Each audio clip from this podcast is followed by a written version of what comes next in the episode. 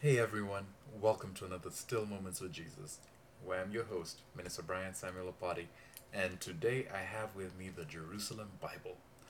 Now, for those of you who are familiar with this Bible, it is okay, you can skip over this video. But for those of you who uh, have not uh, heard of this Bible, I'd say stick around. This is actually a pretty good Bible. Now, uh, this Bible is not new or recent, as you can tell. It is uh, definitely shows signs of its of its age, uh, and even design-wise, right? It's it's pretty old. And this particular Bible was retailing at uh, I don't know if I can show you this, nine ninety five back in the day. Isn't that interesting? Uh, I got this for almost double the amount on Etsy the other day. It's a Bible I first heard about during one of my during a trip to Israel in 2011. Uh, I had gone with my church at the time, uh, Situm in Kenya, and they and that trip was just amazing. Um, during that trip, I got to uh, you know walk across and walk you know walk along the Via Dolorosa, uh, the way of suffering that Jesus is said to have taken on these beautiful streets. Uh, and alongside the streets, you have uh, with you uh, vendors, you have merchants who are selling different wares. Uh, all of them like very unique wares. Some like little like a- like amateur like city models of Jerusalem uh, from uh, the second century A.D. Uh, some uh, from uh, like modern day uh, Israel. Uh, just very interesting like wares. Uh, some jewelry, some books, and uh, yeah, clothes, some prayer prayer cloths. I have a prayer shawl with me somewhere. I need to look it up again.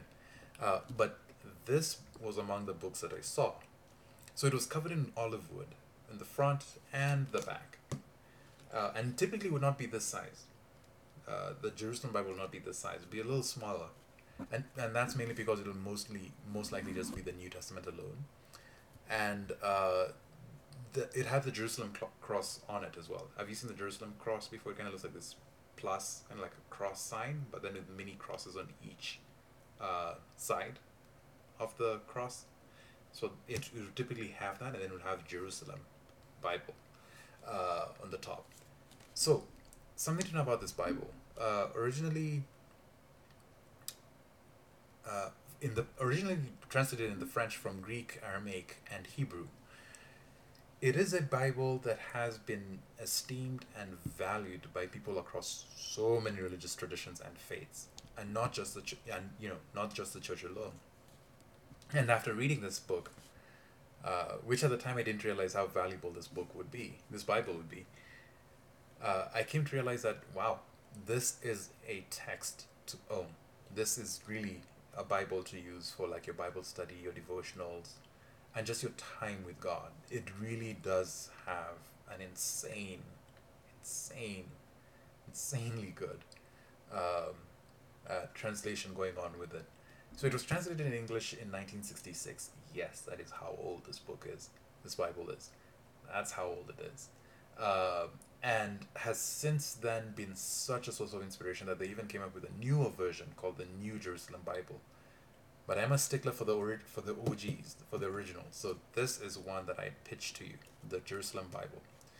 Um it is also a Bible that I have found really sticks faithfully to the languages for the most part. Like really, really good, really good translation.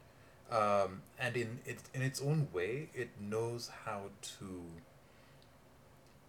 communicate ancient ideas from the text to the modern reader. And that's something i'm going to give praise to this to the translators of this text for. Uh, for those of you who have been looking for a bible that is older and um, you are sticklers for like older translations like i am this is a bible i can easily pitch to you so it is not what we know as a dynamic translation as like you know the message bible or the passion translation it is more i'd say it leans more as a um, more standard not really middle mid, middle of the way but more of a strict like kind of in the same vein as NASB. I was going to avoid using so many terms that would not uh, be easy to, communi- to communicate uh, just how amazing this book is and the manner in which it was translated. It's more in the veins of, let's say, the NASB and the RSV than it is, uh, as I mentioned earlier, the message or um, the TPT, the, the Passion Translation. This is a Bible to use. If you're young, not a bad translation. If you're someone who's uh, uh, Roman Catholic, Eastern Orthodox, or any one of those uh, Christian traditions, this is also not a bad translation. As I said, it really was esteemed by people from across all, nearly all denominations, and uh, you know walks of life. This is a Bible I'd pitch to you.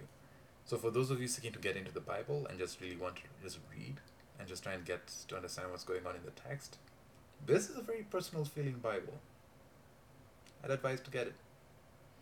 Please grab it. and thank you again for joining us for the Still Moments with Jesus, where I discuss the Jerusalem Bible. Have a blessed evening.